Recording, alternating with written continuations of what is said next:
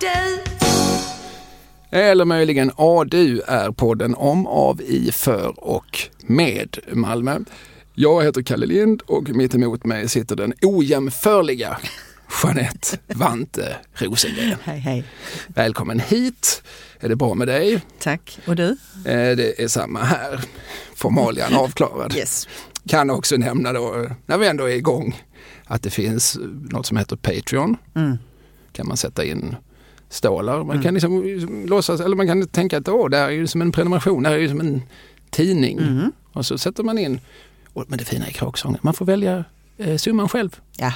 Man kan ta en krona, två kronor, två miljoner kronor. Ja. Det beror ju helt på hur stor ens egen plånbok är. Exakt. Då går man in på patreon.com, letar upp ADU-podd i ett ord med två D på slutet. Tycker man detta verkar krångligt, Mm. och det är vi åtminstone två som tycker, Absolut. så eh, finns det ju Swish. Mm. Swish, swish, swish. Det är enkelt. Maräng swish, som vi lite skämtsamt brukar säga. Eh, då är numret 123 052 10 88. 123 052 10 88. Kan man göra likadant där? När man sätter in en valfri summa. Mm. Så man får, ju- det är någonting i det att jag får själv bestämma summan. Mm. Så jag kan ju låta bli. Men det är ju, det är ju direkt otrevligt. Det är oförskämt att sitta och lyssna gratis. Ja, det tycker jag. det är ju snylteri. Och läckert att man själv kan bestämma va? ja men det är ändå någonting med det. Att, eh, 39 kronor eller? Ja, Så. och man kan få liksom känna sig, idag är jag lite generös. Ja. Idag, idag tyckte jag de var värda lite extra. Ja. Idag sätter jag in 6 kronor istället för 5. Ja. det, det, Ja. det där gott folk, Mm. det är frihet under Mm. ansvar det. Mm. Har vi någon återkoppling sen tidigare, någon korrespondens? Du har tror jag. Ja, jag har, Mm. men jag tänkte om du också hade. eh, vi pratade om Studioteatern sist. Mm. Av någon anledning som jag inte minns så började vi prata om eh, förbundet Ungsvenskarna. Ja, just det. Eh, och nu skriver Gustav Schillert att, eh, att jag hävdar att Ungsvenskarna är ett namn som skiftat mellan olika fraktioner inom den borgerliga högern. Ungefär som Sveriges kommunistiska parti på vänsterkanten. Det stämmer inte, utan det är Vante som är rätt ute Jaha. i vanlig ordning. Men, men jag undrar, ja, jag blev mest lite undrande om vi var så oense om detta. Nej, minns inte jag heller. Men, men eh, hur som helst, lyssna nu gott folk. Ungsvenskarna bildades i maj 1934 som en följd av en slutlig brytning mellan Allmänna valmansförbundet, som idag heter Alltså det är högern som blir Moderaterna va? precis, och Sveriges nationella ungdomsförbund. SNU var oberoende i förhållande till Allmänna valmansförbundet men hade med tiden i praktiken kommit att fungera som dess ungdomsförbund. Och flera av dess företrädare var invalda på högermandat i olika beslutande församlingar. Sedan eh, Sveriges nationella ungdomsförbund efterhand gled längre bort från partiet och blev influerat av nazismen Mm. Beslöt Allmänna valmansförbundet att högern skulle bilda ett nytt ungdomsförbund, vilket då var Ungsvenskarna. Ja. Och detta namn behölls fram till 1946, då byte skedde till HUF Mm. Högerns ungdomsförbund kanske? och från 1969 till idag MUF. Mm. Eh, MUF räknar fortsatt 1934 som året för grundandet och firade exempelvis 75-årsjubileum år 2009. Och något egentligt anspråk på namnet Ungsvenskarna sker först år 2015 Mhm. då Sverigedemokraterna bryter med SDU, alltså Sverigedemokratisk ungdom, och bildar ett nytt ungdomsförbund Mm. som de då ger namnet Ungsvenskarna. Och det finns ju någon slags hänvisning i detta att vi tar också avstånd från nazismen, precis som Ungsvenskarna gjorde på 30-talet. Mm. Eh, Men det är alltså mer än 80 år senare och ett annat parti med, med vänlig hälsning Gustav Schillert. Eh, några spontana kommentarer på detta. Nej men det var väl bra att vi fick det utrett. Det är alltid så här med när man går igenom partihistoria. Det är väldigt många bokstäver. Det är ju det. Som kan- ändrar sig också över tid. Ja precis och sen så blev ju då US blev ju, blev ju HUF som blev MUF Ja. och sen så sparkade SD, SDU. De gjorde uppror, eller de skar av SDU och bildade istället US. Ja. Och sen hade nästan alla ADHD. ja, det blev ett helt, eh, vad heter det, alfabet till Ja, slut av det. Precis. Men hur som helst, alltså, där jag kanske lite raljant påstår att Ungsvenskarna var ett namn som, som, som valsat hit och dit, mm. som många konstellationer har haft. Då, där var jag i så fall fel ute, om, om det var så det lät. Utan det fanns någonting mm. fram till 30-talet och sen så har det först nu på 2010-talet plockats upp igen mm. av aktiva politiska förbund. Mm.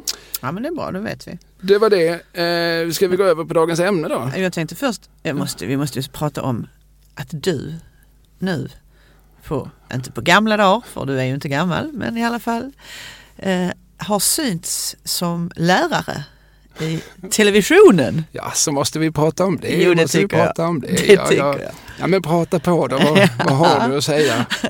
Nej, men jag blir ju alltid så glad när jag ser dig Kalle i alla möjliga olika medier. Men eh, när jag slog på min television och såg den nya, den nya serien som heter Hack My Heart. Ja. Så, så där är ju du, spelar ju du lärare ju.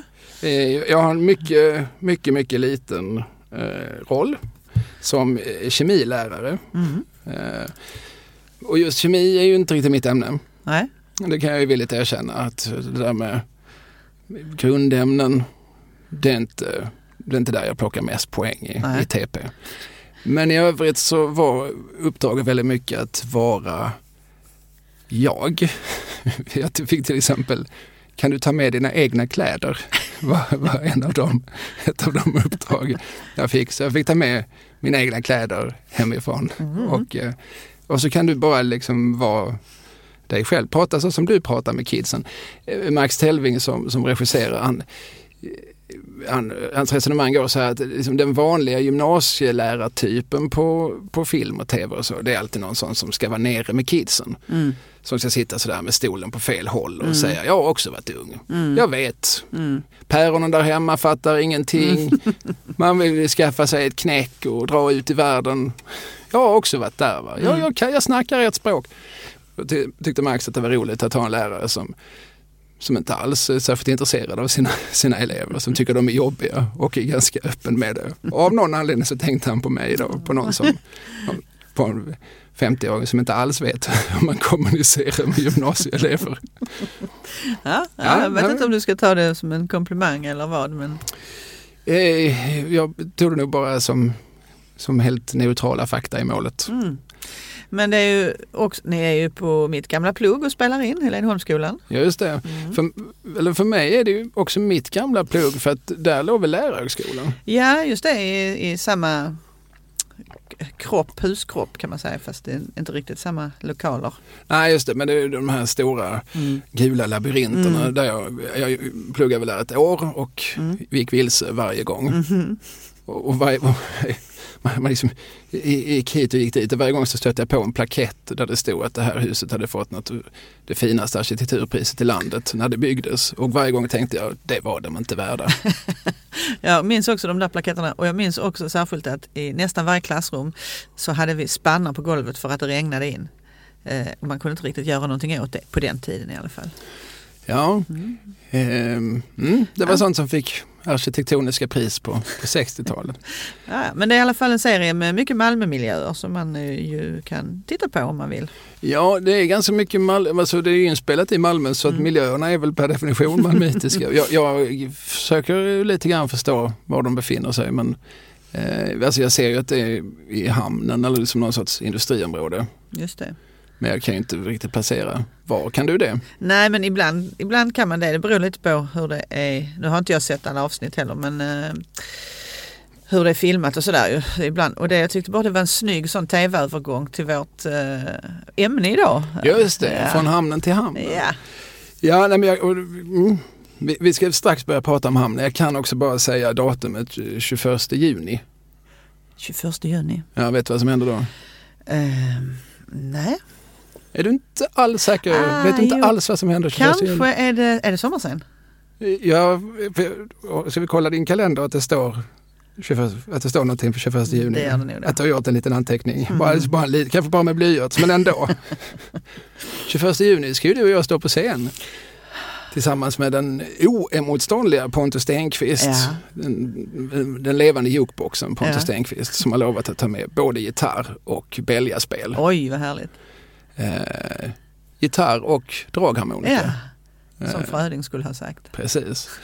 Eh, då ska vi prata om något. Om, jag tror vi kommer att prata om musik från om med i Malmö. Det låter bra. Det är ju gratis så att eh, ni förlorar ingenting på att gå dit. Annat än en timme av ert liv. Nej, och det, det, vilken tid på dygnet är det? En bra tid på dygnet. På kvällen? Jag kommer inte ihåg. Men det är en sån tid när ingen har något annat för sig. Just det. Så att det är väl lika bra att, att masa sig till, till Pildammsparken, till, till den gamla amfiteatern. Som ju också är Malmö historisk mark. Ja men visst, absolut. Där var ju, stod ju Ingvar Andersson när du var ung. Ja, och spelade typ i sånt som hette Kärlek på Lantmannagatan kanske. Mm. Mm. Jag har sett Gunnar Bernstrup göra ett, ett egenskrivet folklustspel där också som handlar mycket om motboken. Jaha, ja. Mm. Det var ju högaktuellt på 90-talet. Ja. men för Gunnar kanske det var det, det vet man inte. Hade... Mm. Eh, så där kommer vi att vara 21 juni. Mm. Eh, rista in, tatuera in det i huden gott folk. Ja. Det var formalian. Mm. Nu ska vi bege oss till hamnen. ja. Och när vi säger hamnen så menar vi hamnarna. Mm. För det finns väl en eh, jädra massa hamnar. Det finns en jädra massa hamnar. Jag tänkte vi ska, vi ska komma till det. Men jag tänkte jag skulle börja, ska ta kommandot här och börja med att läsa poesi för dig. Jag lyssnar. Två korta dikter. Shoot! Vi ska komma i stämning. Vi börjar då så här. Jag går vid hamnen där det slår från fartygsskrov och kära. En sällsam doft från barndomsår med drömmar blida skära. Och ifrån hamnens vita pir bak stolta fartygsraden i skorstensrök och silverskir jag skymtar sollyst staden. Mhm. Mhm. Det Ja. låter som en sångtext från början. Eh, kanske. Det är en, faktiskt en kan man säga, kollega till dig som har skrivit den. Ety han var på sin tid eh, kulturskribent och medverkade på Sydsvenskans kultursidor faktiskt i mer än 60 år. Hans Deine hette denna Mhm, författare. mhm. Ja, det kanske är en dagsvers då eller så. Alltså, Han har kanske skrivit den för Ja, det, det kan det vara faktiskt. tidningen. Ja. Men det är ju på något sätt, den skildrar ju hamnen i en annan tid. Det, det luktar tjära, det ryker från skorstenar. Det är en annan hamn än den vi har idag. Mm. Men eh, eh, man kommer ju lite grann i stämning av den tycker jag. Sådär. Och då ska vi komplettera med den gode Hjalmar Gullberg. Nu gott folk, nu blir det högkultur. Nu är det höglitterärt. Och eh, verket i fråga heter Mistlurens ton. Och Hjalmar skrev då så här. Mistlurens ton har följt mig genom livet hur jag än byter ort och armbandsur. Når dimman mig och jag ser tecknet skrivet Mistlurens ton var stadens signatur. När hästspårvagnen tystnat och fabriken var stängd, jag liten själv och seklet ungt, fortsatte och förstärktes havsmusiken entonigt och blev nattens orgelpunkt. Kassandrarop, ett värn mot undergången för skepp som sökte hamn och skepp som for. Och självupprepning, underlag för sången, mistlurens ton ur dimman där jag bor. Ja, vackert. Vad fin den här bilden att, att han byter armbandsur. Mm, Ja, det är som ett sätt att säga att man kommer upp sig i inkomstklasserna gissar jag. just precis ja. Ja, nu kan man ju investera i en Rolex. Ja. Nu, nu går det ju bra för en annan. Ja. Eh, Men oavsett hur, hur många hundratusen han har på, på vänster handled så hör han fortfarande missluren som ekar någonstans som, ett, som en reminiscens från barndomens flydda dagar. Precis, från det gamla Malmö med ångbåtar och ja, mistlurens ton. Mm. Ska vi börja med det här med hamnarna? Alltså för än idag när man eh, försöker, man ska ta sig till återvinningscentralen eller man ska hitta, det finns vissa, det finns for- fortfarande vissa ställen som, som, som är liksom förlagda i hamnområdena. Mm. Då ska man ju någonstans som orientera sig. Östra, norra, det finns Frihamnen. Mm. Eh, är det, om jag som skulle sätta ner dig, om vi skulle ta upp dig jag utgår från Bulltoftafältet va? med, med någon gammal Cessna-plan Mm. och sen släpper vi ner dig med fallskärm. Mm. Det, det är natt. Mhm. och så pom säger du när Mm. Vante slår i marken och så Mm. tittar du upp. Skulle du då kunna säga i vilken hamn Har jag du min mobiltelefon med mig? Eller nej? Nej, i det här väldigt hypotetiska tankeexperimentet så har du inte det. Nej, det tror jag inte jag skulle kunna. Alltså för att många gånger nu för tiden är också ham- man ser ju inte ens att det är hamnar för att det är så mycket eh, det är så väldigt lite hav och så mycket industrilokaler liksom, Mm. och långa stora eh, kajer och så. Men vi ponerar att du hamnar på, på kajen.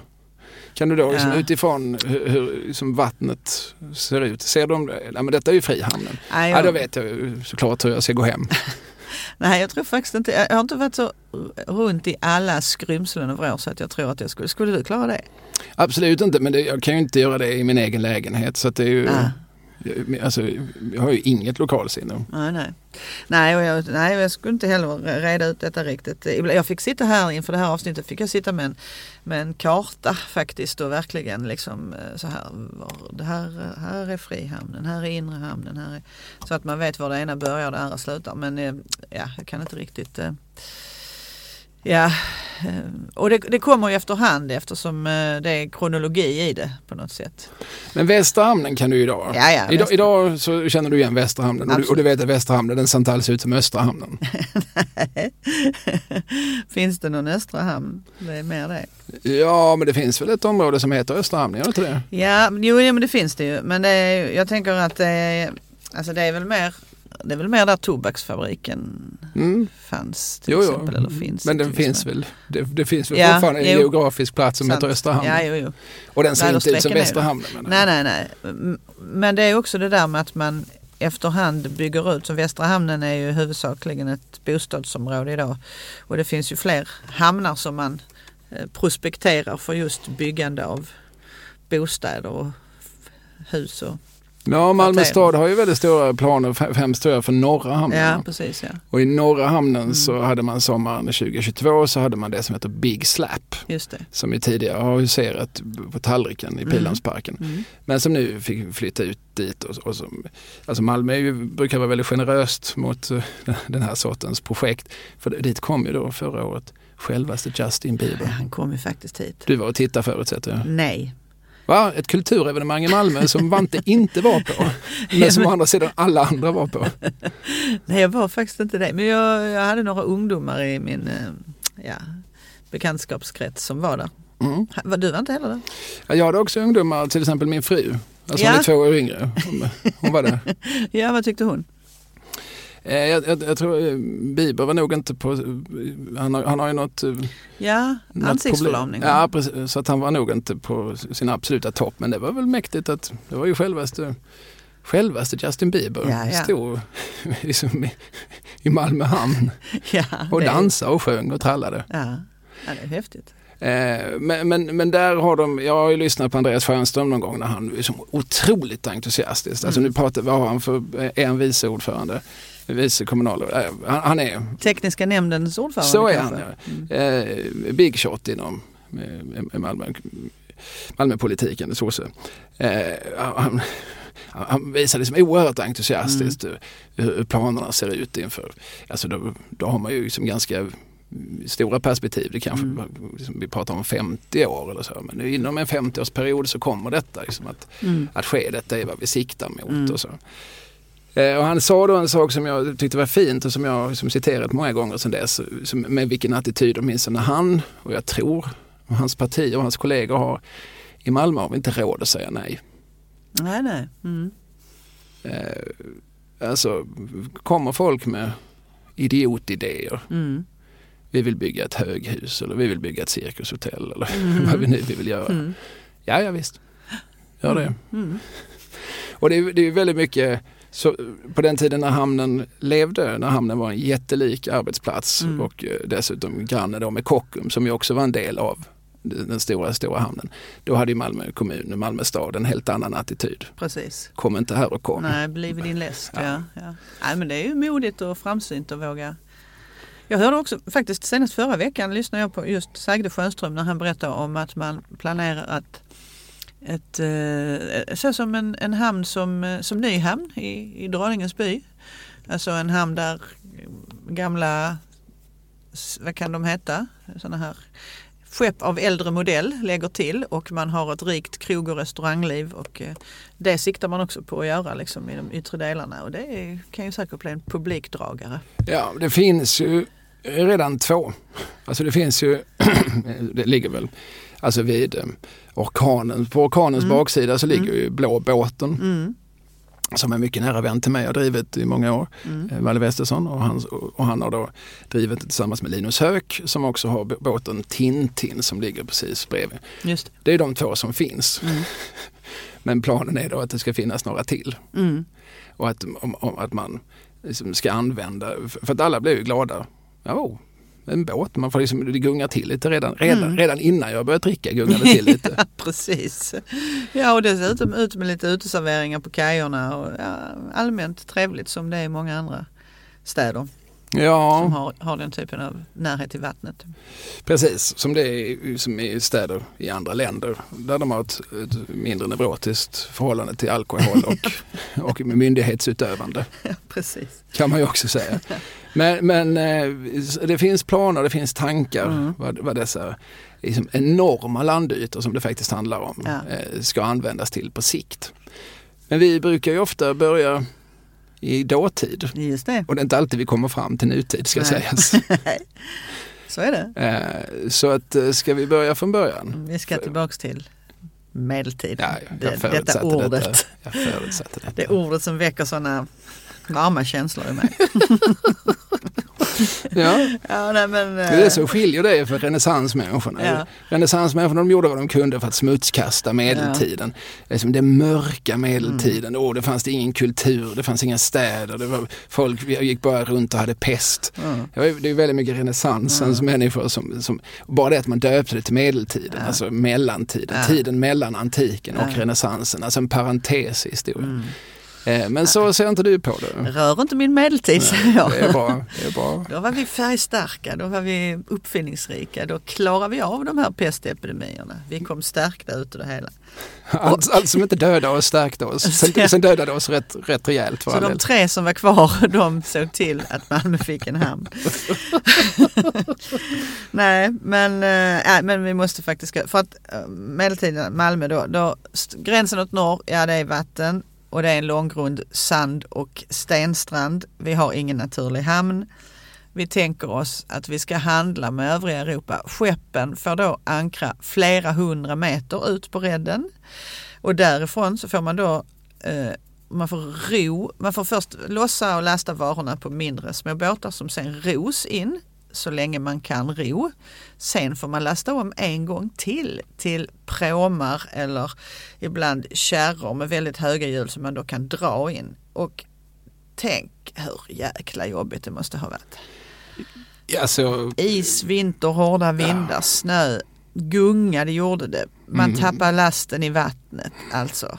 och ingen taxfree. och det viktigaste av allt, ingen taxfree. Nej men det måste ju ha varit ett, en, ja, en liksom omständig procedur. Eh, och liksom mycket tidigt gjorde man ju ändå så att man om man ser på gamla kartor över Malmö så ser man att det är en lång, lång, lång trädbrygga som går rätt ut liksom från, från stranden då i norr. Ungefär vid, vid dagens börshus åt det hållet liksom ut så här. Mm. Ja, alltså central, bakom centralen. Alltså, Ja precis, som ju inte, alltså vi tänker oss att Norra Vallgatan är strandkanten. Då. Det finns ju ingenting som norr om den för det är bara vatten. Allt Just det. annat är mycket senare. Eh, och vi får ju tänka oss att, att den här eh, man också gjorde små, små enkla sådana här stenbankar tidigt som, som gjorde någon sorts skydd, vågbrytarskydd för, för farkosterna. Det kommer ju efterhand såklart. Men och det är ju, tänk vilken sillmarknaden, alltså där på 1400-talet, på 1500-talet, det är ju enorm trafik i sundet också. Och det var på den tiden när man bara kunde vada ut i havet och liksom plocka sill i, fis, i fickorna. Ja, Som jag har förstått det. mer eller mindre. Man bara stack ner handen. Så, Ja. om man bara hade liksom gri- grip, handen i, formad till en gripklo så, var det, så bara kom man upp med en sill. Ja, hela tiden. Så att visst, absolut. Och det, det var ju en stor inkomstkälla för stan naturligtvis. Så ska man då tänka sig att den här sillen bereddes på stranden à la minuit så att man filear, saltar, lägger på tunna medan kunden står och tittar på i princip. Förseglar tunnan. Här kan jag köpa min sillatunna och så ska den hålla i ett år ungefär i saltat skick. Det är ju rätt så häftigt. För det är ju inget eh, gammalt skit då utan det är ju, vi kan säga titta när fiskaren fiskar. Mm. Det går inte att lura kunderna i det Nej, läget. Det, det gör det inte.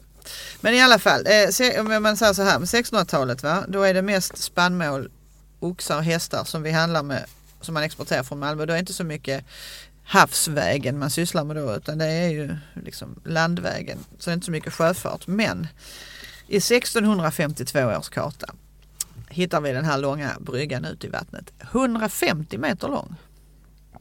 Det är jättelångt. Nu är ja, det ju långgrunt ja, ja. Eh, så att jag, jag, tänker mig att man, även längst ut på bryggan så kan man i princip gå, gå ner i vattnet och stå. Absolut. Um, jag tänker just för själva byggets skull. Ja, det. Att det ändå var mm. praktiskt möjligt. Ja, precis. Och sen så kommer det ett brohuvud längst ut så småningom som man använder som någon sorts kajplan för lossning och, och lastning och sådär. Och det är ungefär vad vi har mitten på 1600-talet. Sen dröjer det till början på 1700-talet innan vi har en, en liten enklare båthamn. Som är, om vi tänker oss var Skeppsbron ligger idag. Och så lite till vänster om den då. Eh, och där drar man en vågbrytare som, som då, där de, man kan ta in liksom som en pytteliten hamn. Ja. Och då får man ändå hålla i, i minnet att jag har hört förre stadsantikvarien Anders Reiston säga att Öresund under perioder har varit en av världens mest trafikerade farleder. Mm. Och då är det inte bara sånt som lägger till i Malmö hamn utan det är också de som ska vidare norrut upp mot Kattegatt och Skagerrak. Ja men precis, det har varit den naturliga segelleden liksom, ja, mellan, mellan Nordsjön och det som förr hette man sa Baltiska havet, alltså Östersjön. Då ju. Mm. Så visst, längs med kusten på båda sidor har det ju varit en blomstrande tid naturligtvis. Förmånligt eh, handelsläge. Så, men i alla fall, eh, många andra sådana här små städer eller samhällen längs sundet hade mer eller mindre naturliga hamnar faktiskt. Men Malmö, hamn, Malmö hade ju inte det så det är en till alla delar konstruerad hamnanläggning som vi får. Och jag tänkte jag skulle citera en, en eh, person, han hette Jöns Stobeus, han var borgmästare i Malmö och 1726 så sa han så här jag föreställer mig alltid att handeln i Malmö aldrig kan komma på fullkomligt god fot med mindre än att staden får en hamn. Och över detta har jag länge haft min spekulation. Ja, det var ju krångligt, alltså även om du hade översatt, eh, nu är du ju liksom översatte från gammelsvenska. Ja. Men vad han säger är att vi behöver ha en hamn. Vi behöver ha en hamn. Detta sitter han och skriver i Stockholm, där han är, ett brev, han är på riksdagsmöte där. Ja, det var därför du sa spekulation. Ja, precis. Han blev lite färgad. lite, lite fransk i, näbbet här. Men han, det är en rätt så rolig intressant historia kring honom. Han, sommaren 1712 då sitter han i, åker han in i kurran. Han har um, obetalda skulder. Får man sitta av dem i fängelse det var nog hans smala lycka att han hamnade där för då grasserar ju pesten i Malmö. Men sitter man isolerad där då, då träffar man inte så många andra som kan smitta en. Så han, han, han klarade sig från detta och blev faktiskt utlöst. Eh, någon kom och betalade hans böter. Det var en rik köpmansänka som därefter gifte sig med honom. Mm, mm. och så fick han en spikrak karriär uppåt efter detta. Han blev både rådman och, och borgmästare i staden efterhand. Så kan det också gå. Ja. Jöns Stubéus. Men i alla fall, han lägger fram det här för förslaget. Men borgerskapet i Malmö är extremt negativa till det här förslaget. Nej, vi ska inte alls ha en hamn. Usch nej, vilket dåligt förslag. Och det kan man ju fundera över men troligen var det så att man inte hade några pengar. Alltså det var ju i sviterna därefter nordiska eh, sjuårskriget hette det väl va? Ja det fanns något som hette så. Där finanserna var lite oreda och vi hade haft hela den här pestepidemin. Alltså vi var verkligen på botten i, i kassakistorna med allt vad det innebar. Så att hamn kanske inte låg högst upp på prioriteringsordningen. Men nu är vi på 1700-talet så att eh, det, det kommer ju många sådana här tankar efterhand. Det är ju inte bara Stobeus utan det är ju även en Malmököpman som heter Hakvin Bager. Lite längre fram på 1740-talet så bombarderar han magistraten med olika skrivelser i ärendet. Vi måste ha en hamn och jag har till och med ett förslag var den ska ligga tycker han då. Den ska ligga sydväst om kalkbruket eh, i Limhamn.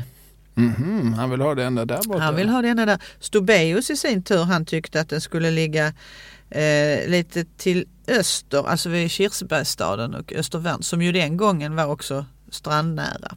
Just det. Eh, innan hela var innan rangerbangården. autostradan var byggd. Precis. Precis. Det där har vi pratat om tidigare. Det, det, det är så svindlande för mig. Alltså man tänker så, motorvägen.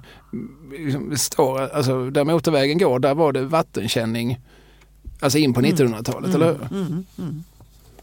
Ja, Alltså, jag, för det, man går runt i sån där föreställning att, att liksom land, land kan man väl inte påverka, land bara finns. Men, Mm. men, men människan har ju varit framme och, och liksom byggt land. ja. Ja, men vi tycker att den här kuststräckan, den, nej vi vill nog bättra på den. Vi vill nog att den ska vara, vi vill ha en kilometer land till så bara bygger vi det. ja. Det kan man göra. Fyll utfyllnadsmassor och så pom pom pom och så plötsligt så har vi ett jättestort område. Ja, Ja, man funderar över hur det går till egentligen. Ja, man tänker att det står inte på lösan grund. Ja, Borde inte den där motorvägen snart bara liksom, liksom rassla till och så ska de bara trilla ner i ett slukhål? att- precis. När sanden och rävlarna flyttar sig och sådär. Ja. Ja, det är väl någon ingenjör som har tänkt till. Men det är ju, ja, det får vi ju hoppas. Det har ju stått där ett tag. Så att, ja, jag har ju håll, hållit det. men ingenting var för evigt. Nej.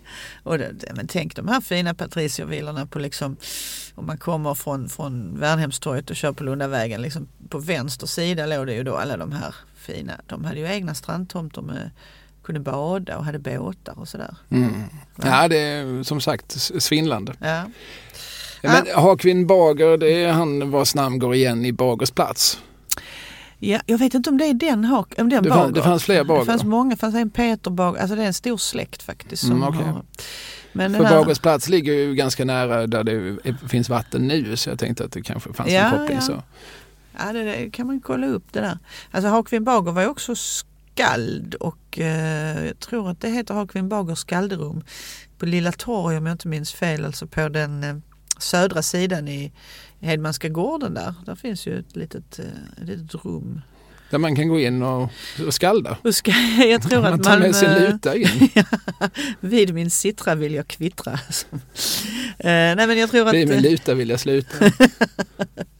ja, Nu har vi skaldat. Ja, vi behövde inte ens ha ett skalderum. Nej, Det räckte bara- med, med Studio Tollarpan. Precis, ja. Eh, Malmö kulturhistoriska förening har ett litet rum där i det huset vet jag som mötesrum. Jag tror att det heter Hagfinn Ba- Bagers skalderum eller något liknande. Nåväl, han, eh, han engagerar sig oerhört i det här och, och tyckte att eh, sydväst om kalkbruket i Limhamn, där ska vi ha det. Men han fick inte heller igenom sina idéer och sen hade vi en Thomas Suell, för övrigt farbror till Frans som vi snart kommer till. Ja, för jag anar att Fransuell, Mm. Eller möjligtvis Suel, skulle Ja. dyka upp någonstans i den här historieskrivningen. Just det. Men redan farbrodern då engagerar sig på 1720-talet i de här tankarna. Men om man nu gör en sån här, så här snabb rekapitulation. 1775 då är allt som vi nu har pratat om i det mest förfallna skick. De här små enkla båt, båthamnen och bryggan och allt vad det är. Och då citerar jag ur, ur eh, den kommande hamnchefens egna skrifter. Bron var så bristfällig att man icke utan fara kunde beträda den. Pålarna var uppruttna och längs med bryggan hade samlat sig gyttja ända upp i vattenbrynet. Båthamnen var också fylld av gyttja utom i en smal renil som användes till att transportera varor från och till fartygen. Och då har vi kommit tillbaks till det där att båtarna nu måste ankra ute på redden. Så här kan vi ju inte ha det. Nej, det kan vi inte ha. Kan vi bara stanna upp, alltså uttrycket ankra på redden. Ja. Det stöter man ju på liksom i alla former av sjömansskildringar. Det nämns säkert i någon tåblå att vi ankrade på redden kan man tänka sig att han har sjungit. Eh, men det betyder ju då alltså att, att eh, det är så pass grunt. Va? Alltså att Ja. man kan inte komma in med, med båtarna hela vägen fram till kajkanten utan man får redden, då är vi som en bit ut i vattnet. Om, Ja. om jag har förstått det rätt. Jag, är ju, jag pratar inte sjömanska. Nej, men ehm, Och så, för det, för när man har de här större båtarna så får man, man ankar på redden och Ja. sen så tar man sig in i, som i roddbåt. Eller, för annars går man antingen på grund eller eh, slugs, sugs fast i gyttjan då i det här fallet. Ja. mm, Nej mm. men precis. Man har, de, de går ju oftast djupare och det är fascinerande när man hör och läser sen om hur verkligen icke djupt det var i den här lilla hamnen som vi ska komma till.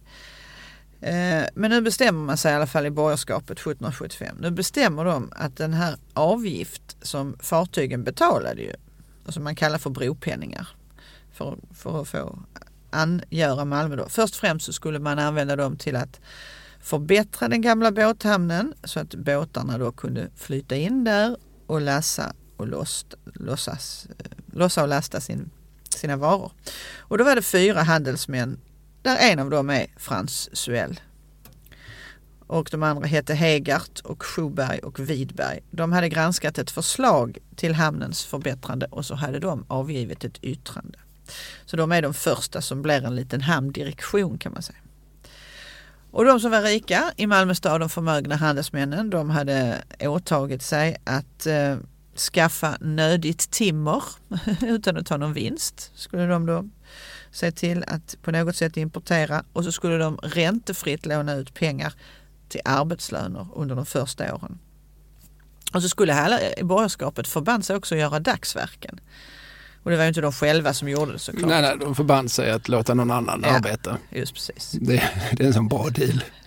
Den som man kunde slita ut liksom. ja. Eh, färjemännen skulle leverera 50 båtlaster gråsten. Och då, då får man tänka sig att det här skulle de själv ta upp längs kusterna. Stora stenar så här. Köra ut detta till, till, till båtarna och senare ut till bålverken, alltså till själva hamnanläggningens yttre gräns då. För att bygga det här. Och man tänker, detta är ju handarbete vid den här tiden. Alltså. Mm. mm, mm. Ja, det måste ha känts i ryggbastet när de gick och la sig om kvällarna.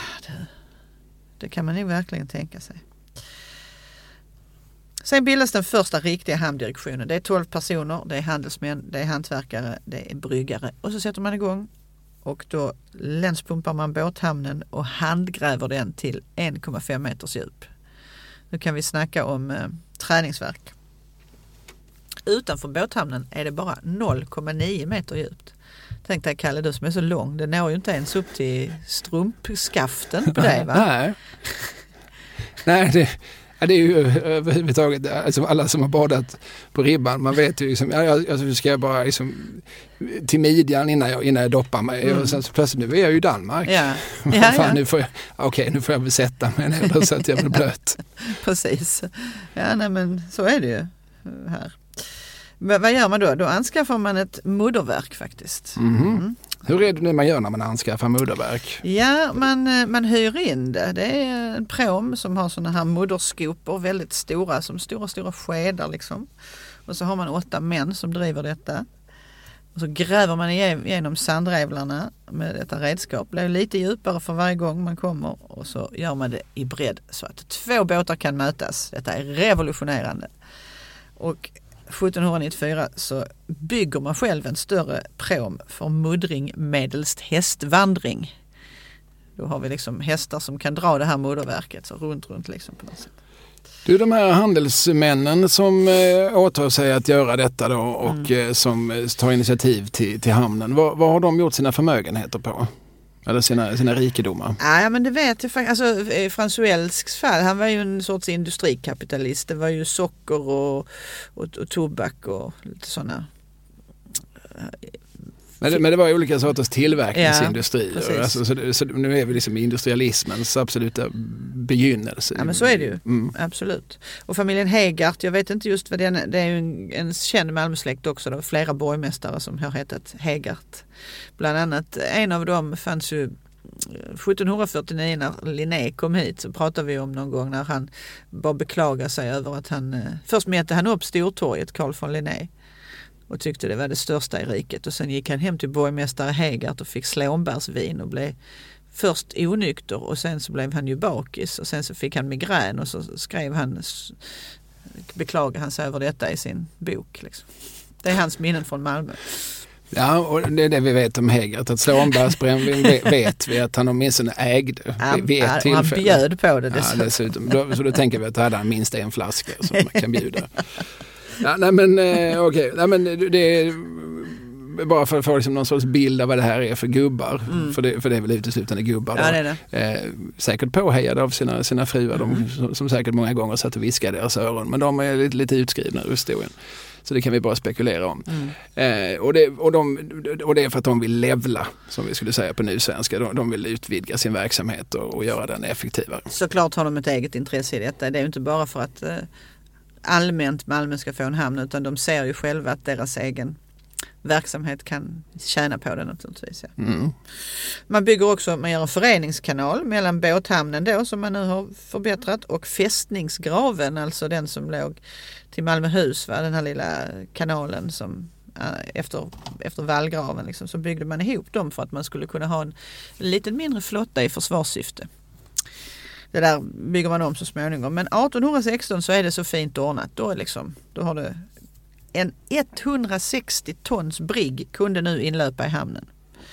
Och fyra år senare, eller fem år senare, så var det en glad händelse. Då var det ett tremastat fartyg med en last av 500 tunnor salt kunde gå in till bryggan utan att gå på grund.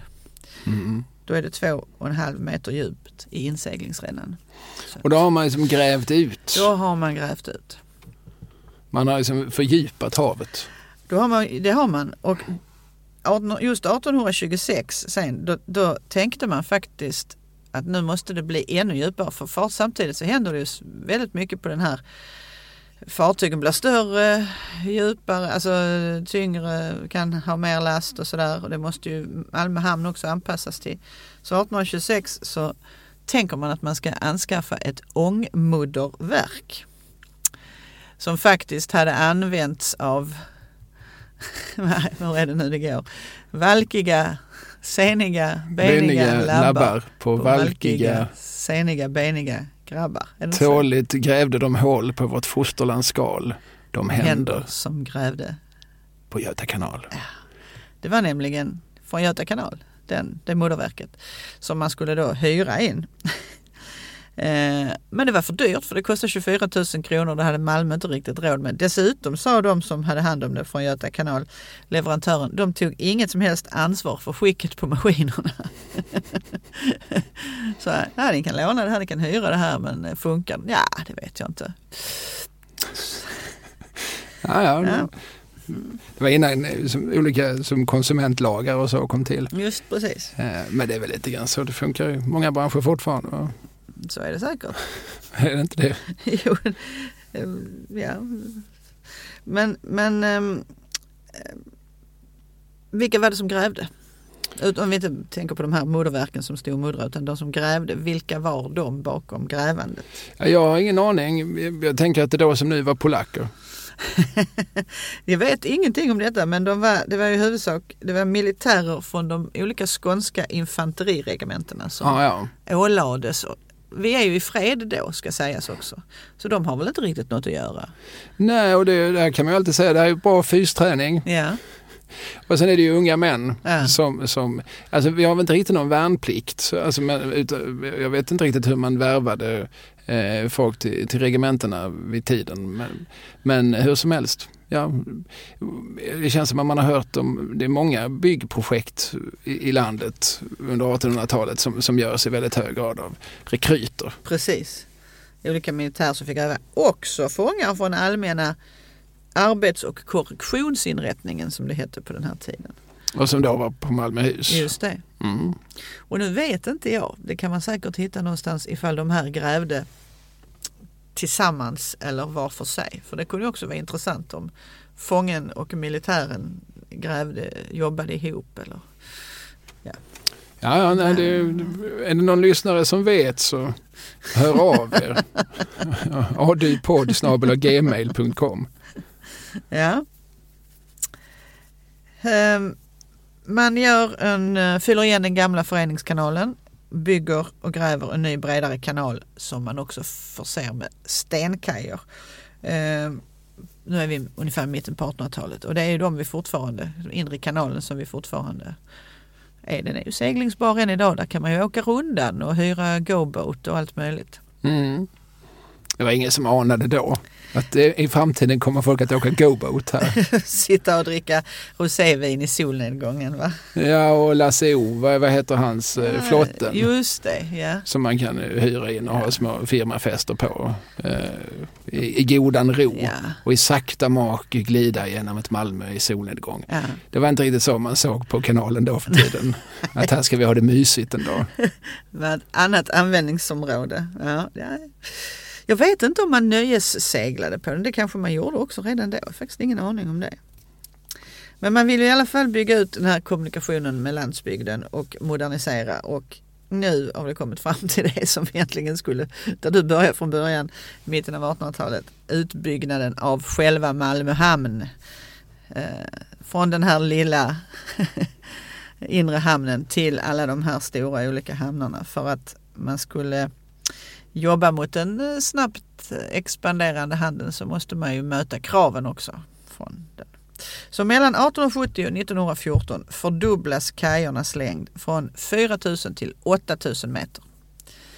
Då blir det ju ganska mycket större. Och så ökar man det här minidjupet igen från 4 till 5 meter. Jag tycker bara det är så fascinerande. Liksom, det här innan att man klarar att segla in båtarna, det var 2,5 meter djupt. Och så. Det är ju nästan som man bottnar om man ställer sig och räcker upp handen. Jag vet inte. Ja, de var ju lite kortare då för tiden folk.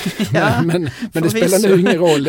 Båtarna måste väl fortfarande ha liksom Ja. en, en köl för att kunna, Precis. kunna glida runt. Ja, Ja, nej, det, man kan tänka sig att de kanske fastnar emellanåt och då fick man väl kalla till sig folket och hjälpa till och, och knuffa loss. Mm. Det, det, det kan man väl se framför sig. ja. Men jag tycker också det, är, alltså, ap- apropå just att man kan med, med schaktmassor och så där, liksom förändra själva liksom, eh, kuststrukturen så kan man också liksom gräva ut havet och göra Mm. havet djupare. precis. Man tycker liksom att naturen bara är en faktor som finns där som vi men vi kan ju påverka den såklart. Det, Mm. ja, jag menar, det gör vi ju idag, varje dag, hela tiden på olika sätt. Men, men ja, just det, man kan... Mm, nu, är- nu är jag för, det är för grunt. Eh, gubbar, kom hit med spadarna. Ja, Det ska bli djupare. ja precis. Ja. Ja. Ja. Och så stänger man av det så har man ett finurligt system så att man inte står och gräver under vattnet utan man får ju dämma bort vattnet först. Liksom. Ja. Ja, just det. Man kan, men det är knepigt att liksom, okej, då hålla andan, sjunka ner, eller simma ner till botten, gräva, gräva, gräva. Okej, så nästa, det, det, det, skulle ju ta tid. Ja, och, och, det skulle, och eftersom man inte hade någon simundervisning så skulle det kanske inte många komma upp i heller. Nej, det är ett vågspel. Ja, det är det. Vi, vi får offra rätt många gubbar innan. Nej, det var det ju bättre att göra som du säger, att, Ja. att vi dämmar. Ehm, Men ehm, i början av 1870-talet så gräver man ut den så kallade varvshamnen hamnen där idag man har byggt nya fina bostäder och ett helt nytt område. Alltså där Kockums mekaniska verkstad hade sitt skeppsvarv, den så kallade eh, nu tappar jag ett ord här, händer det dig någon gång? Ja, det. Varvstaden heter det ju. Varvstaden Ja, heter ja, det ja. och, och, och eh, det heter väl kanske Beijerska kajen va? Eller vad heter, alltså innan kajen där, Ja. in, in, innan innerhamnen är ordet Just jag letar Precis, efter. inre hamnen. Beijerskajen ligger ju liksom på eh, vad ska man säga, baksidan av eh, universitetets eh, förlängning jag ska inte in och, in och rota, men var låg Amalthea? Precis, Beijerskajen där. Ja, just det. Mm, mm. Eh, och, och då, ja, precis, och så står man i varvstaden och tittar mot universitetsområdet så är det som Beijerska kaj som, Ja. som, som man har, det, det är vattnet man har framför sig. Precis.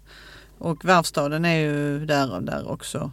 Om man kör över bron så att säga, eh, Klaffbron så har vi ju SVTs lokaler där till vänster i de gamla Kockums bevarade, Mm. man säga, byggnaderna.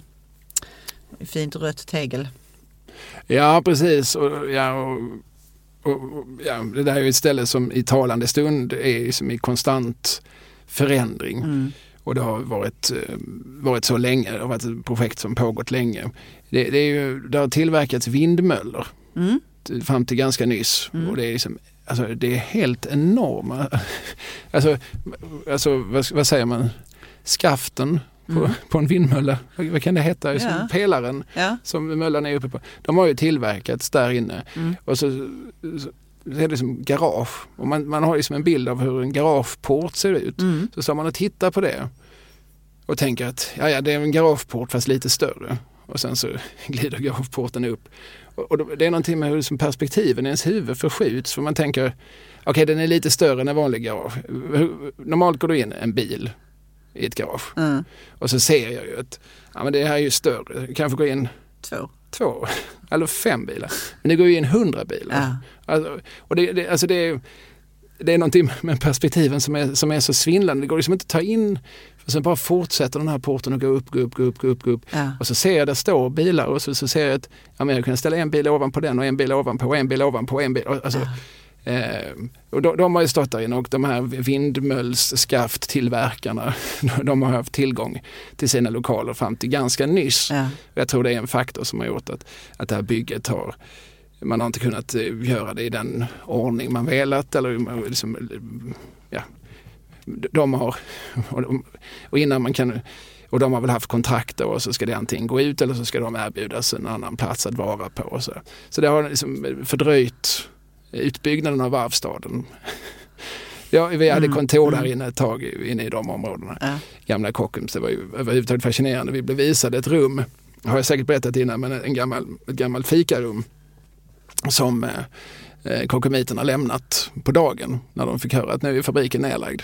Där det stod liksom en halv Zingo och en halvt ifylld tipskupong. De gick direkt, Ja. trav och galoppronden låg uppe på bordet Ja, de tog sina, sina, sina jackor och gick sin Unica-box under armen.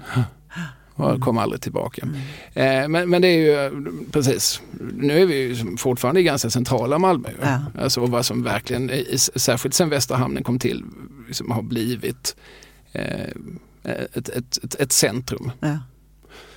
Och där, där, precis, där blir det så småningom. Om vi, om vi är tillbaka till 1800-talet så, så, så är det här väl liksom begynnelsen Ja. till, till Kockums Just det. era. Ja. ja, men så är det ju. Den mekaniska verkstaden i gjuteriet som flyttar ut från Davidshall och ut i hamnen och nya byggnader rit, ritas.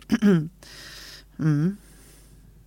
Ja, men det där med att folk går ut eh, och, och, och bara stänger igen dörren efter sig. Det är, både, det är både lite sorgligt men också lite fascinerande att, att det där får stå kvar och att ingen kommer att Nej, stänger man den så låser man och sen så glömmer vi bort det där. Ja, precis. Och tänker att ja, men här blir väl någonting annat. Och det blev det ju. Fast i det här fallet dröjde det ju liksom 30-40 år. Ja, Eh, och på den tiden hinner ju hinner på något vis väldigt mycket hända. Jag, jag har sprungit runt här lite i de lokalerna. Det var ju också alltså, Kockums gamla, gamla matsal. ja just det. Där det fanns ju som en tydlig gräns mellan blåställ och kostym. Mm. Men det, fanns, det var ingen vägg emellan. Utan, utan det var bara som liksom ett staket. Här inne har- ska du gå in innanför det här staketet då ska du ha kostym. Ja. Bara, men i övrigt så är ju liksom bord och så likadana ut. Eh, här är tjänstemännens avdelning. Ja. Här är arbetarnas avdelning. Ja. And never the twain will meet. Nej. Eh, och det stod kvar för ja, tio år sedan i alla fall. Stod det absolut kvar. Mm. Ja. Men tämligen orört då. Det är bara liksom spöklokaler. ja, det är fascinerande.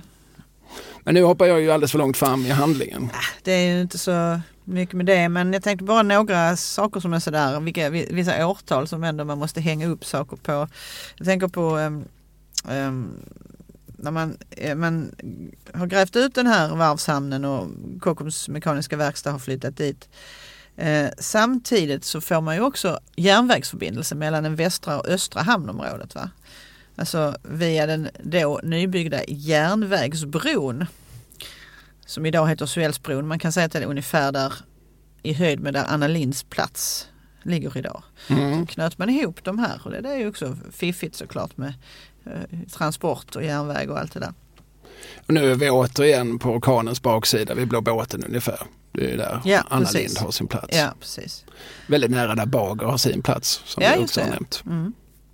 Och sen behandlar man, det här är också lite roligt, 1888, då behandlar man ett förslag i stadsfullmäktige att man ska förvärva den av ett då aktiebolag byggda hamnen i Limhamn med tillhörande område jämte järnvägsförbindelserna. Det var värderat till 288 000 kronor då att man skulle köpa det helt enkelt. För man ska ha med sig att då är ju inte Limhamn ännu inkorporerat i Malmö. Va? Eh, så man behandlar den här frågan och tycker att det kanske är enklare ändå att vi, vi tar Limhamns hamn. Men eh, man tyckte det var för dyrt så det, köpet kom aldrig till stånd helt enkelt. Istället så bygger man på 1880-talet Ångbåtsbron. Som var en, eh, ja, last, den ligger liksom längst ut i den här inre hamnen i norr då. Eh, och med de här två vågbrytarna. En utspringande lastbrygga var det ju på den tiden. Men man förstod också att man behövde göra ett riktigt omtag, en större utbyggnad för man skulle klara sjöfarten som hade ökat. Och då uh, utlyser man en tävling. En internationell pristävling 1891. Hur ska den här utformningen se ut av det nya hamnområdet? Så som det skulle ligga.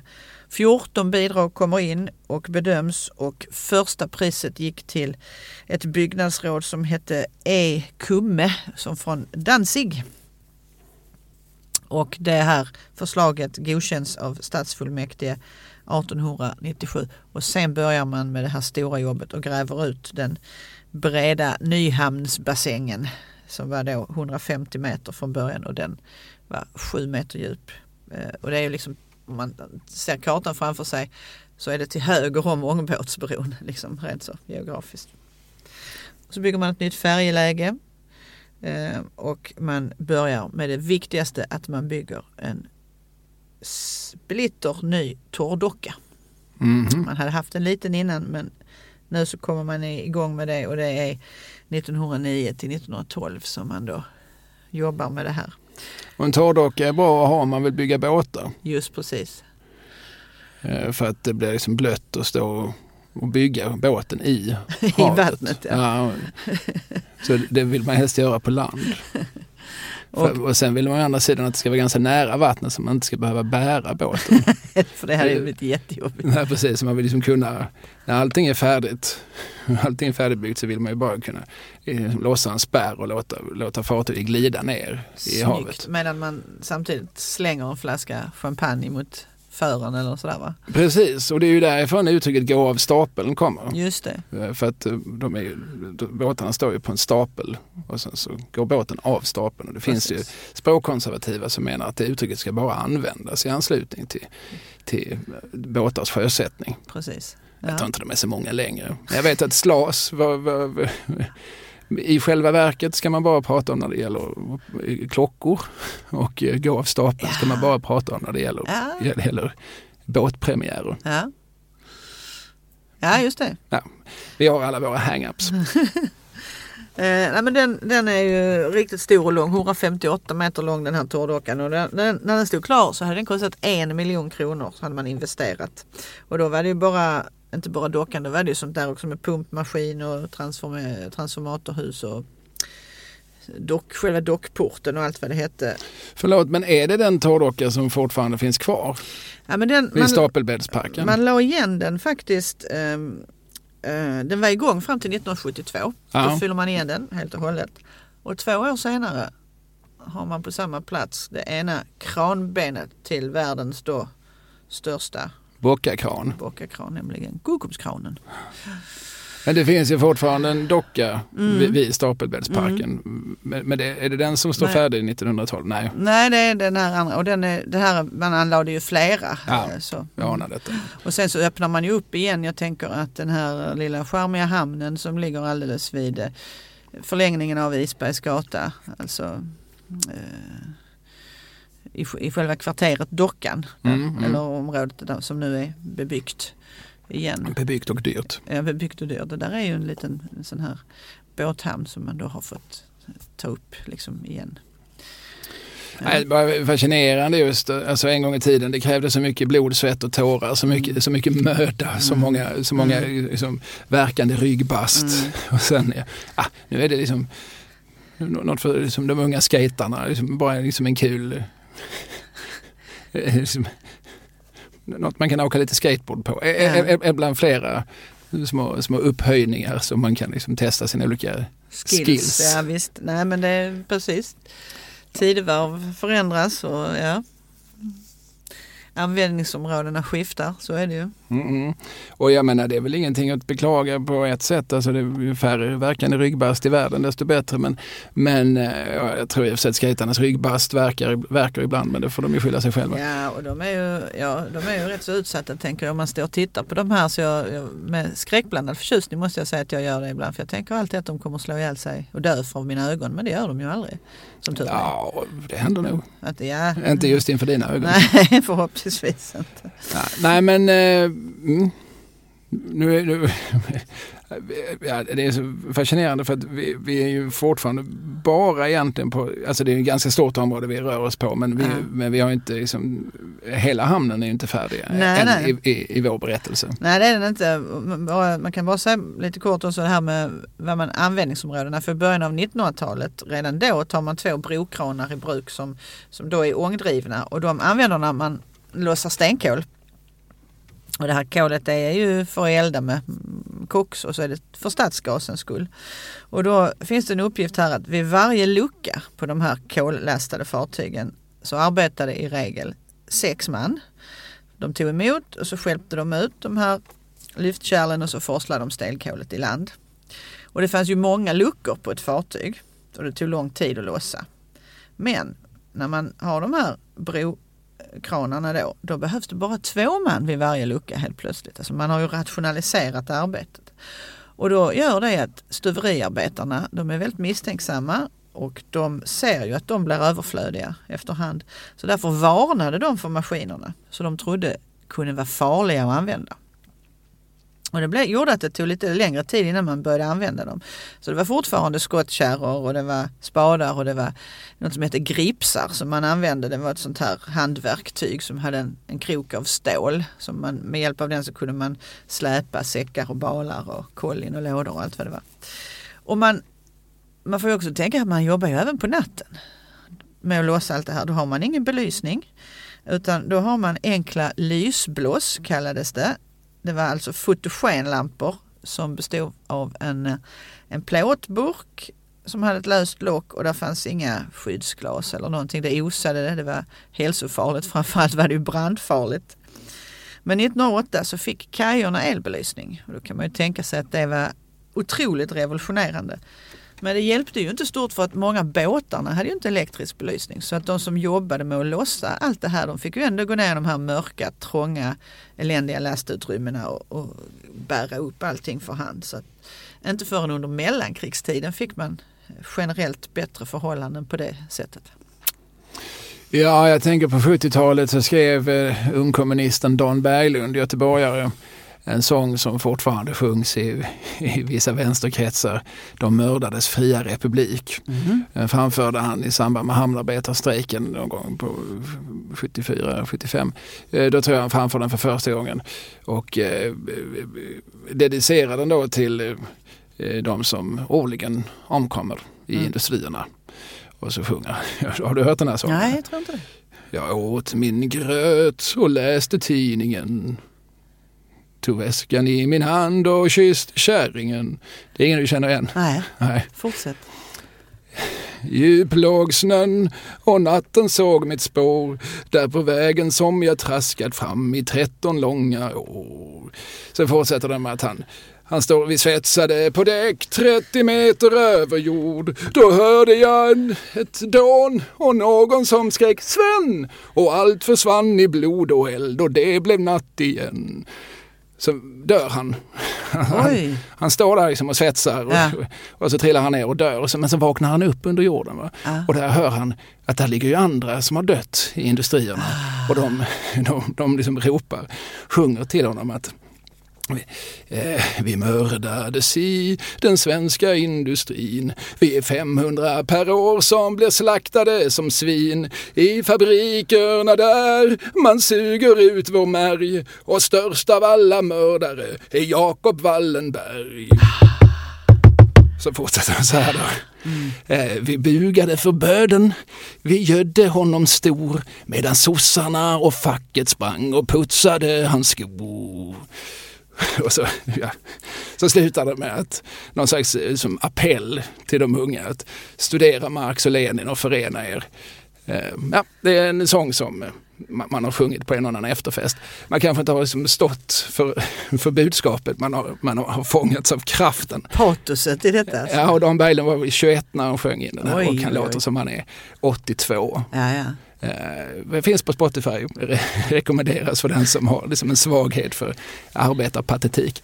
Eh, hur som helst, alltså det är ju på 70-talet och då fortfarande så, så har åtminstone vänstern, liksom, liksom varvsvänstern i Göteborg, de har siffran 500 per år som dör i industrierna. Som, som, alltså, och, och, och än idag så tror jag det är betydligt fler som dör i i arbetsplatsolyckor än till exempel i gängkrig. Mm. Och jag tror att medierna skriver mer om gängkrig. Mm. Jag har inte mm. kollat det här själv. Jag har inga siffror. Men det låter högst troligt. Mm. Ja, och går vi då tillbaka till en tid när det inte ens fanns belysning. Eh, när de gjorde de här liksom, många gånger liksom, extremt farliga mm. momenten. Mm. Tunga, farliga, långa arbetspass ska man också ha klart för sig. Det var inga, det var inga åtta timmars dag där inte. Nej. Nej. Eh, Nåväl, Nåväl. Jag, jag ber om ursäkt. Det blev, blev lite sångstund. Ja, men det, är väl, det var väl vackert. Jag har, har inte jättemycket med Malmö att göra heller för att det här är ju väldigt mycket ett Göteborgs perspektiv. Men även de hade ju varv och hamnar. Ja, precis. Eh, och det finns, kan vi kanske komma in på, men det finns ju såklart liksom jättemånga paralleller. Det finns, hamnarbetarna har ju också alltid Alltså fack, om man tittar fack, fackligt och sådär så har de ju haft mycket kontakter med varandra. Eftersom det är ju till sin natur en ganska mobil verksamhet. Eh, sjömansverksamheten i synnerhet men jag menar mm. de, de blir ju informerade, de som jobbar i hamnen blir informerade dagligen om vad som händer i andra hamnar. Runt om i Sverige och i världen. Precis och vi har ju haft ett, vi har ju haft ett helt avsnitt eh, tidigare här i, i denna podd om Amalthea. Just det. Eh, som ju var direkt reaktion på just hamnarbetarstrejken. 1908. Ja, ja, precis. Så visst, absolut är det så. Sen ska man ju också veta, men allt det här blod, svett och tårar som de här männen som du var la ner. Staden tjänade ju på detta, något så in i. Um, det är en god affär. Man investerar mellan, på lite drygt 100 år, mellan år 1800 och 1914 så finns det en uträkning på att Malmö har investerat 23 miljoner kronor i, i hamnarna då. Men de här pengarna det tog man ju successivt av överskottet för hamnen. Så att det, och hamnens intäkter bidrog också till att betala andra statsutgifter. Under samma period betalade man 5,5 miljoner till, till annat i stan som behövdes göras med överskott från hamnen. Och det är ju eh, också så att man hade avgifter för, för varor och fartyg och sådär. Men arrenden och hyror var det som i huvudsak drog in pengarna och vad jag förstår så har det varit oerhört dyra hamnavgifter just i Malmö. Eh, vet inte exakt varför men det har gjort att det har gått med vinst väldigt mycket. Så vid slutet av 1800-talet så pratar man om att man ska anlägga en frihamn i Malmö. Och vad är då en frihamn? Jag skulle just fråga. Ja. Har du ett svar? Jag tror jag har ett svar på det. Alltså det är ju ett område där varor kan införas tullfritt från alla länder. Noga avgränsat område. Det anses ligga utanför stadens tullgräns. Hur, hur centralt den ligger så att säga. Så allt som kommer in till den här frihamnen det är befriat från tullavgifter och det är också befriat från kontroll av tullmyndigheten. Och då undrar man varför kör inte alla båtar dit? Ja precis varför.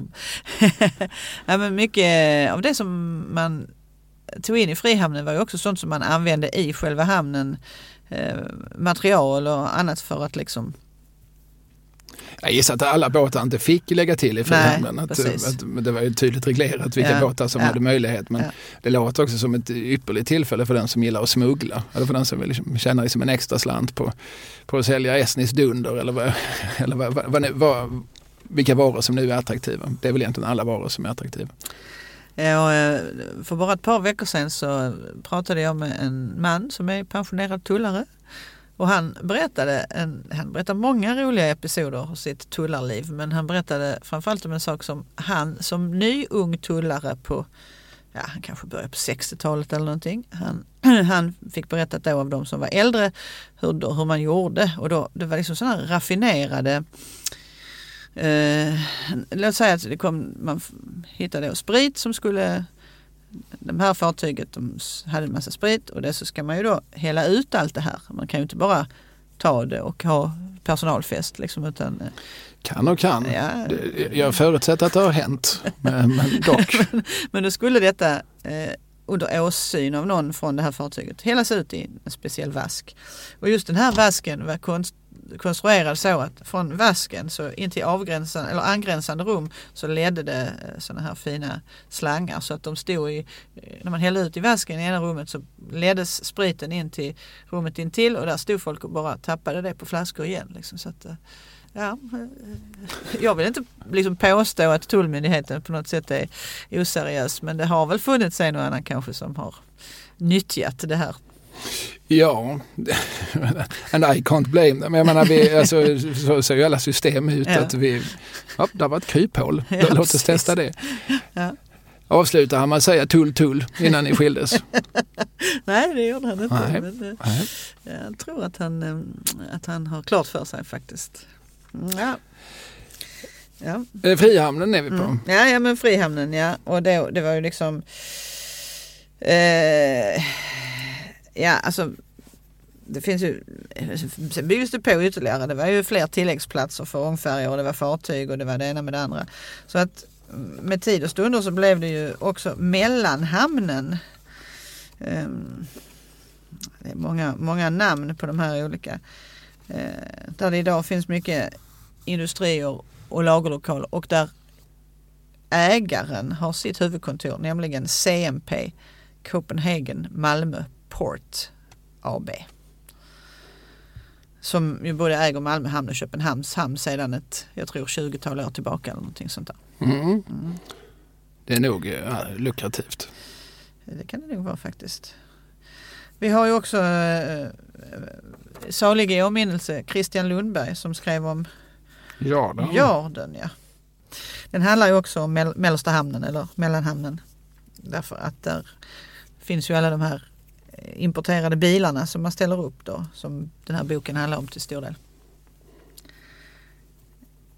ja, där finns ett litterärt avtryck. Ja. Precis. Det är väl det senaste och eh, alltså i vår tid mest uppmärksammade verket som, som ju just liksom skildrar den här platsen, den här världen. Och den blir både pjäs och film. Mm. Precis. Och kanske inte, man tänker på när man ser det här när man kommer körande och så säger, man, man tänker kanske inte på det som en hamn. För Ja. att det är så stor yta som är nästan som fastland. Så att, eh, eh, ja, att det ligger vid hamnområdet men det är faktiskt en del av mellersta hamnen det här. Ja, Ja, och sen överhuvudtaget, alltså, vi, vi sa det inledningsvis, det finns, alltså när man säger hamnen så är det väldigt många hamnar och Mm. många delar. Och den här hamnen har ju som under så att säga, modern tid utnyttjats till en massa saker. Det har, liksom, det har ju kommit lastbåtar med, med ba- bananer och sockertoppar och, Mm. och, och, och, det har, och sen har det också varit mycket liksom passagerartrafik. Och, eh, eh, alltså allt från det som heter flygbåtar, Mm. vilket ju Per Wahlöö, den store båtexperten, var topptunnor rasande över. Du kan väl inte kalla en båt för en flygbåt. En flygbåt är ett flygplan. Men nu hette de flygbåtarna. Eh, Men alltså rent, rent formellt så som en flygbåt är ju en sorts flygplan. mm. Eh, har ingenting med någonting som går på vattnet att göra. Det här det finns det liksom i, i bäckböckerna finns det ibland, jag tror det återkommer vid ett par tillfällen, en sorts irritation. Författarna vill bara träda in lite i handlingen och påpeka Ja. att det här med flygbåtar, det är ju en mycket märklig benämning.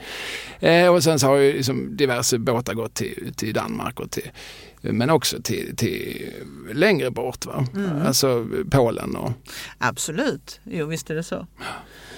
Och, och är vi inne på litteraturen Mm. så, så är det ju nästan ett obligatorium i den här podden att vi antingen citerar Jacques Werup eller Fredrik Ekelund. Ja.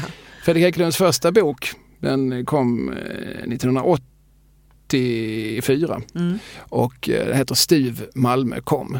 Ja, det den är bra den. Stuv Malmö kom är ju då ett, eh, ett utrop man gör i komradion. Mm. Stuv Malmö kom. Mm. Ja, Stuv Malmö, hur det nu går till. Mm. Och, det, ja, det här är ju en väldigt liksom, personlig skildring eh, av, eh, av Ekelunds, eh, om han jobbar i sju år i hamnen. Han ska, det ska bara bli en sommar. Men, mm. men han låter sig som fascineras av människorna, dofterna, språken, arbetet. Det är liksom långt ifrån det läkarhem på Limhamn där jag tror han är uppvuxen. Mm. Eh, jag tänkte läsa en liten bit. Är det okej okay för dig? Absolut. Eh, alltså för att få liksom, det här är väldigt fint. Alltså Ekelund vill ju alltid lite för mycket. Det är ju ofta lite för, för ordrikt kanske. och den här boken är också, den är skriven 84, det är så här liksom postmodernistiska tider. Så att det finns liksom partier där Fredrik Ekelunds alter ego, huvudpersonen, träffar författaren Fredrik Ekelund på en krog. Och så. Det är inte så intressant. Men däremot eh, så är det ju fint när han eh, liksom beskriver själva eh, hamnen. Eh, jag ville höra bruset från de främmande tungomålen. Höra bruset från alla de indoeuropeiska dialekterna, bland vilka de tyngre formerna av malmöitiskan höll en självklar tätplats för eh, raspig och sträv stockholmska samt olika spanska dialekter. Ett indoeuropeiskt språkbrus som från och till blandades med olika doser semitiska harklingar. Det är språkvetaren Ekelund som pratar här. Jag ville se alla dessa vilsna och hemtama ansikten och höra utropar Hasses mer än bestämda röst uttala Virgin de los Reyes, Lloyd Bagé och Anatolij Lunacharski höra de tusen och en olika sätten att svara dessa två små bokstäver J och A på. Sen vill jag om Sen ville jag ombord i bar överkropp, se solen, himlen och ett svallande blått sund med Köpenhamn som en hägring borta vid horisonten. Känna dofterna från lastrummen, höra skriken, svordomarna och vinden slå i tackel och tåg och flaggor. Det var nu på våren som hamnen levde upp. Det sköd av liv överallt och truckarna surrade som ilskna diesellosande bin ut och in ur magasinen som aldrig åt sig mätta på äpplen, manzanas från Sydamerika. Malmö var trots allt inte bara Nobelvägen, Amiralsgatan, Bosse Larsson, Kronprinsen, Kockums, Arbetet och Sydsvenskan, Vintergården och Ribban, utan också klingande namn som Valparaiso, Cristobal, New York, Vancouver, Haiphong, Hamburg, Rotterdam, Antwerpen, Genua, Leningrad, Tel Aviv, Kairo, Beira, Hall, Esbjerg, Oslo, Bahia Blanca, Rio de Janeiro, Mar del Plata, Auckland, Montevideo, Port Adelaide, Sydney, Singapore och Klagshamn. Det fanns alltid en hamn, en famn och ett liv efter Malmö. Ja, det är, man får lite rysningar nästan. Ja, men det är vackert. Det är liksom bilden av alltså, hamnen som någon sorts utsiktspost och en smältdegel. Här, här blandades nationaliteterna och erfarenheterna.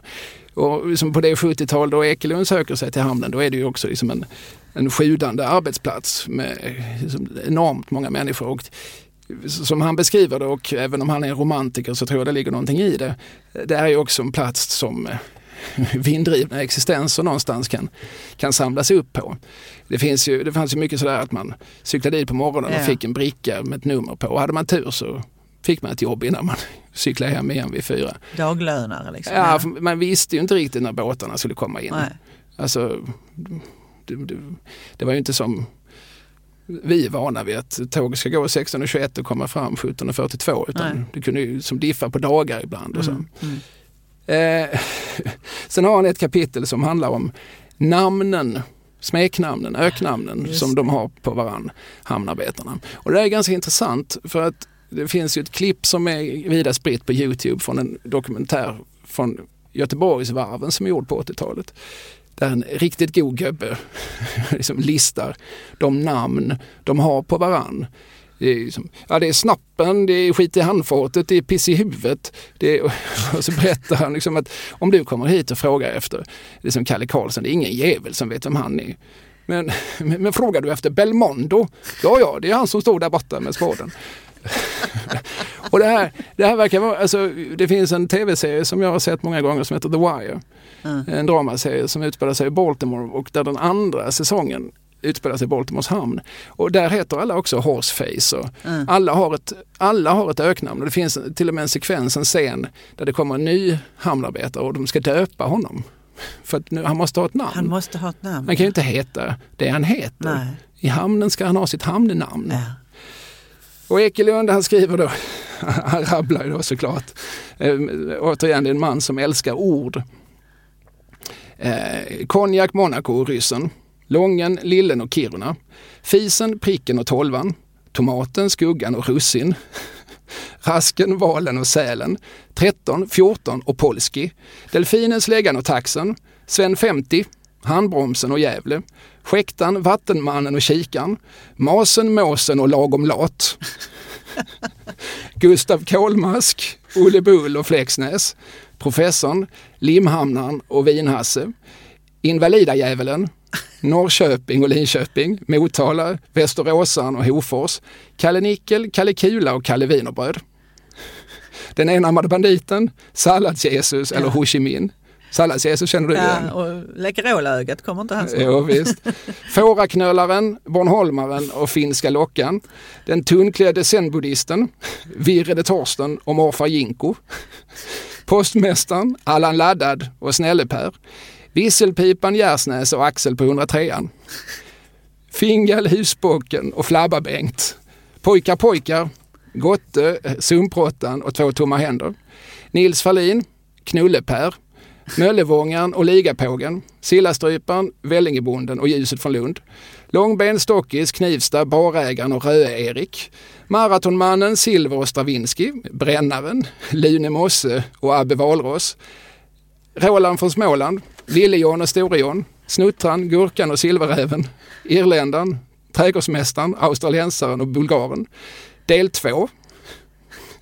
Jins och Tinus, Peder Schramm, Kocken, Tor Modén, Janne Knuda, Nisse Snuda och Per Tabbe. Eventuellt kanske. Och Spott-Oskar. Och dopet ville aldrig ta slut. Man hör ju det här, några heter ju det de, där de kommer ja. från. Linköping och Norrköping, ja. de har ju förmodligen ja. bott eller det, ibland har de säkert bara varit där och vänt. Nacka Skoglund, han, han kallades ju så för att han, jag tror att han spelat en träningsmatch i Nacka. Han var ju söderkis. Ja, ja. Men vid något tillfälle hade han liksom i sin ungdom, innan hans fotbollskarriär började ja. på riktigt, hade han gjort några, några matcher i Nacka. Eh, och sen så där pojkar pojkar och eventuellt kanske, det kan man tänka sig att det är någonting de brukar säga. Och så får de namn därefter. Och sen så citerar Ekelund då någon kollega som, som berättar att ja, taxen fick heta taxen för att numret som han fick när han började här nere hade innehafts av en som kallats för taxen. Ja, man fick ärva det. Ja. Som soldaterna ja. Mm. Eh, Stravinsky fick heta Stravinsky för att han aldrig jobbar över om tisdagskvällarna. Då går han på konsert. Eh, Kalle Nickel, ja, han fick heta det för att gubben hans, som också jobbades i hamnen, kallades för Kalle Kula. Mm. Det var ju liksom naturligt. Ja, Kula och Nickel ja. hänger ju då ihop.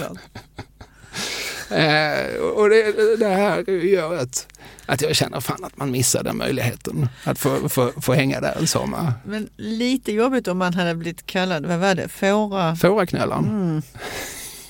Ja, jag hade köpt det. Jag hade gärna varit för fåraknölar med. Om jag hade fått liksom, liksom gå runt i, i sådär myllret av folk som ropar Nu sallad Jesus! Ja. Kom hit! Vi behöver en man till er! Alltså, så underbar plats att röra sig på. Och sallad, jag kan tänka mig att, att han hade sallad med sig en gång. Och det på en, på en sån mansdominerad mm. arbetsplats? En vegetarianarjävel. Ja, precis. Ja. Och där kan man tycka vad man vill om den här konservatismen men det finns ju en kreativitet i detta mm. som, som, är, som, som är liksom oerhört smittsam och, som, som på mig har en eh, ja, på, på, ett konstigt sätt så slungas jag tillbaka till en högstadietid som ju såklart var den absolut värsta perioden i, i min levnad. Men det som jag i efterhand som jag ändå har sett som det där var i alla fall lite kul. Det var ju som den väldigt kreativa liksom öknams eh, floran jo. som fanns. Så här söte Göte rena jävel och sånt ja. som folk hette på, på mitt högstadium. eh, så det finns ju en, en, en klang i det som ja. trots allt har sin charm. Absolut. Så är det ju. Men jag tänkte vissa av de här namnen var väldigt långa. Om man, om man skulle använda dem som kommando så det tog en halv dag att kalla på de här. Ja, så fick det väl bli. Fick det bli. skulle ju ha sitt hamnarnamn. Ja, ja.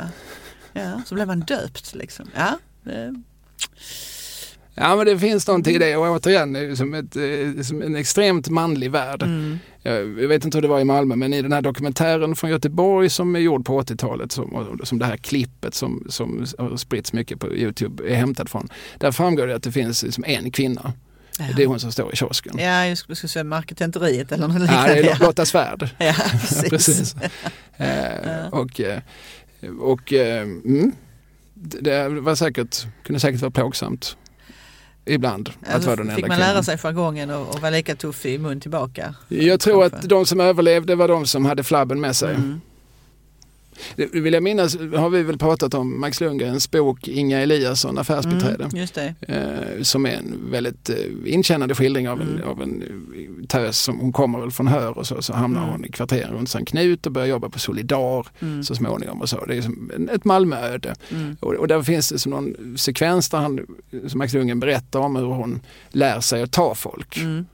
När liksom det kommer olika charmörer och säger kan man få en kyss också? Så, eh, det kostar 50 öre mer än du har råd med.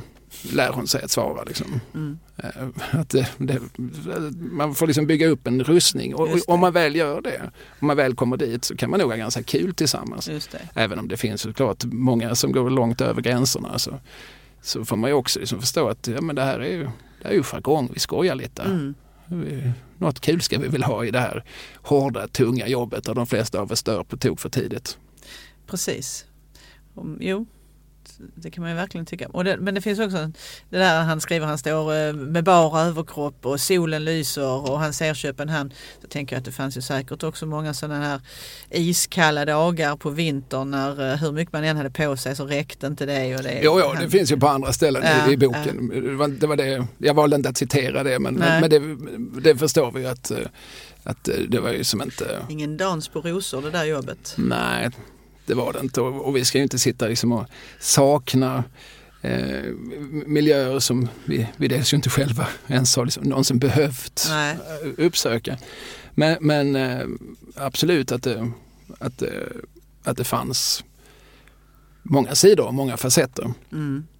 Och jag menar återigen, alltså, Fredrik Ekelund är ju som akademiker grabb och hade kunnat välja en annan, annan bana men han, Mm. han stannar kvar där för att han, det, finns någonting i detta som, som, är, som är någonting annat. Och så gör han ju litteratur av det och det är ju på det sättet han liksom etablerar sig. Ja, och det, är- det är ju fortfarande Ja, hans, Ekelunds bästa böcker det är de där han skriver Ja. om sin egna arbetslivserfarenhet. Och det är ju Ja. den här om Taxi 72 Jag som har citerats flitigt i ADU. Ja, absolut. Din, för övrigt har ju din eh, kamrat eh, Valle Westesson som vi redan har nämnt, han har ju en av sina föredömligt trevliga böcker om balla ställen i, i Skåne. Mm. Så har han ju använt Oljehamnen va? som ett exempel på sån här gömd pärla där man kan hitta en, en egen liten sandstrand som ingen annan lägger sig på för ingen vet att den finns. Eh, Som man kan smyga ut till. Ja, nu har ju Valle avslöjat det så nu är det ju nu är det fu- fu- fullt. fullt med folk. ja. Men det är också roligt när man, om man ska cruisa lite här i hamnarna. Tänker jag att man hittar sådana där små ställen som man inte bara, va, finns det här ens här i stan? För att man inte är i de gatorna och på de områdena så ofta. Liksom. Jag gissar att jag har berättat historien om när vi i- i vår studentikåsa ungdom eh, skulle utforska Malmös hamnar. Vi bodde i Lund Mhm. Och vi, eh, det var sommar. Vi hade inte så mycket annat för oss. Vi körde mycket bil. Eh, och nu skulle vi, skulle vi in till Malmö. Det här är sent 90-tal. Vi skulle kolla på kranen och vi, skulle, vi hade hört talas om olika utskänkningsställen som fanns i, alltså olika lunchrestauranger som fanns i hamnen Mm, där vi mm. kunde, man kunde äta liksom genuint och kolesterol tätt. Mm. Eh, och så hittar vi ett ställe, det är, det är verkligen en spricka i, i, i väggen och det är ett ställe som sen liksom bara har kött. Mm. Alltså, finns, det, finns det något som inte är kött, så ja det är ju potatissallad. Mm. Och det är potatissallad, det är inte riktigt potatissallad, det är majonnäs med, med, med några sådär. Om man, om, man, om man gräver så hittar man en, liksom en kvarts potatis i botten.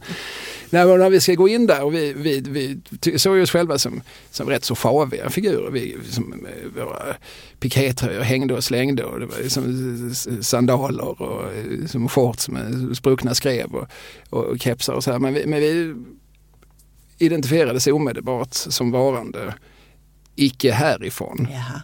För när vi går in på den här arbetarlunchrestaurangen så kommer det ut en man i blåställ utan hals eh, med, med ho- hockeyfrisyr och som ställer sig och tittar på oss och verkligen synar oss nerifrån och upp och säger studiebesök och försvinner. Då förstod vi att okej, jäklar. här, här kommer sådana som läst i Lund och, det ser man, det luktar man. Ja. Tro inte att ni kan förställa er, förklä er eller Ja, det var ju djupt fascinerande. Ja. Så att på det sättet, jag blev så avslöjad. Så, inte för att vi, hade, vi, vi, vi trodde inte på något vis att vi skulle smälta in. nej. Men att vi så tydligt skulle Ja. signalera att vi kom någon annanstans ifrån.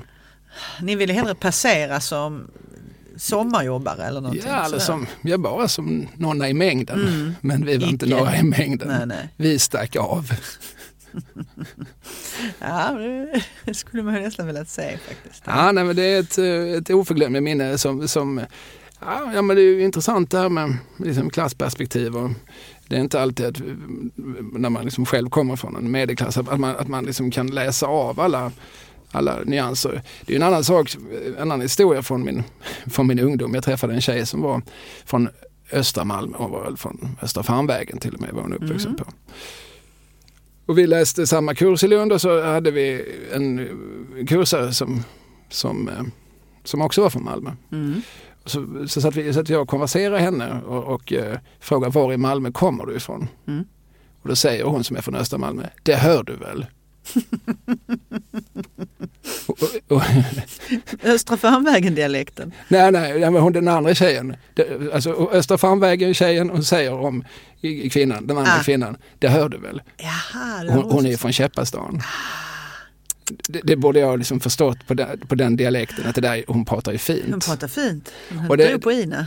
Precis, det hörde inte jag som Eslövsbo. Men för, för någon som var från östra Malmö så var det väldigt tydligt att hon där, hon, hon är fin. Mm. Du, hör, du hör väl för fan att hon kommer Mm. någonstans väster om Mariedalsvägen. Just det.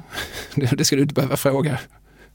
Och det är en sån sorts nyanser som, som jag ju liksom absolut inte plockar upp men som, och som nog inte tjejen som var från Käppastan heller ri- riktigt liksom noterat eller tänkt på hos sig själv.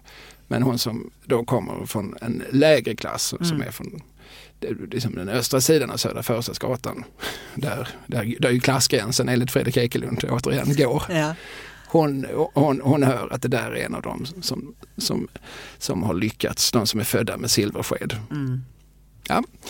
Detta var associativt apropå hamnen. ja, ja. Mhm. Och vi har väl sagt rätt mycket om hamnen och det finns ju såklart väldigt mycket mer att säga om hamnen. Vi kanske kommer att återkomma till hamnen längre fram för att det finns, eh, finns nog eh, delar av dess historia som vi inte alls har berört. Men nu har vi pratat en stund ja. så jag tänker att nu ska folk få, vi ska vila halsarna och lyssnarna ska vila öronen. Mm. Nu ska vi gå ut och, och bara liksom omge oss med tystnad. ja.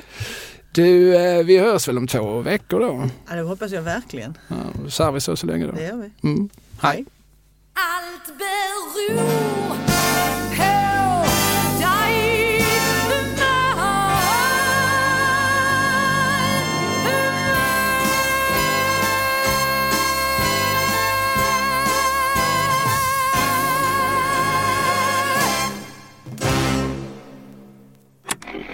Programutsändningen presenterades av Kalle Lind, kulturarbete AB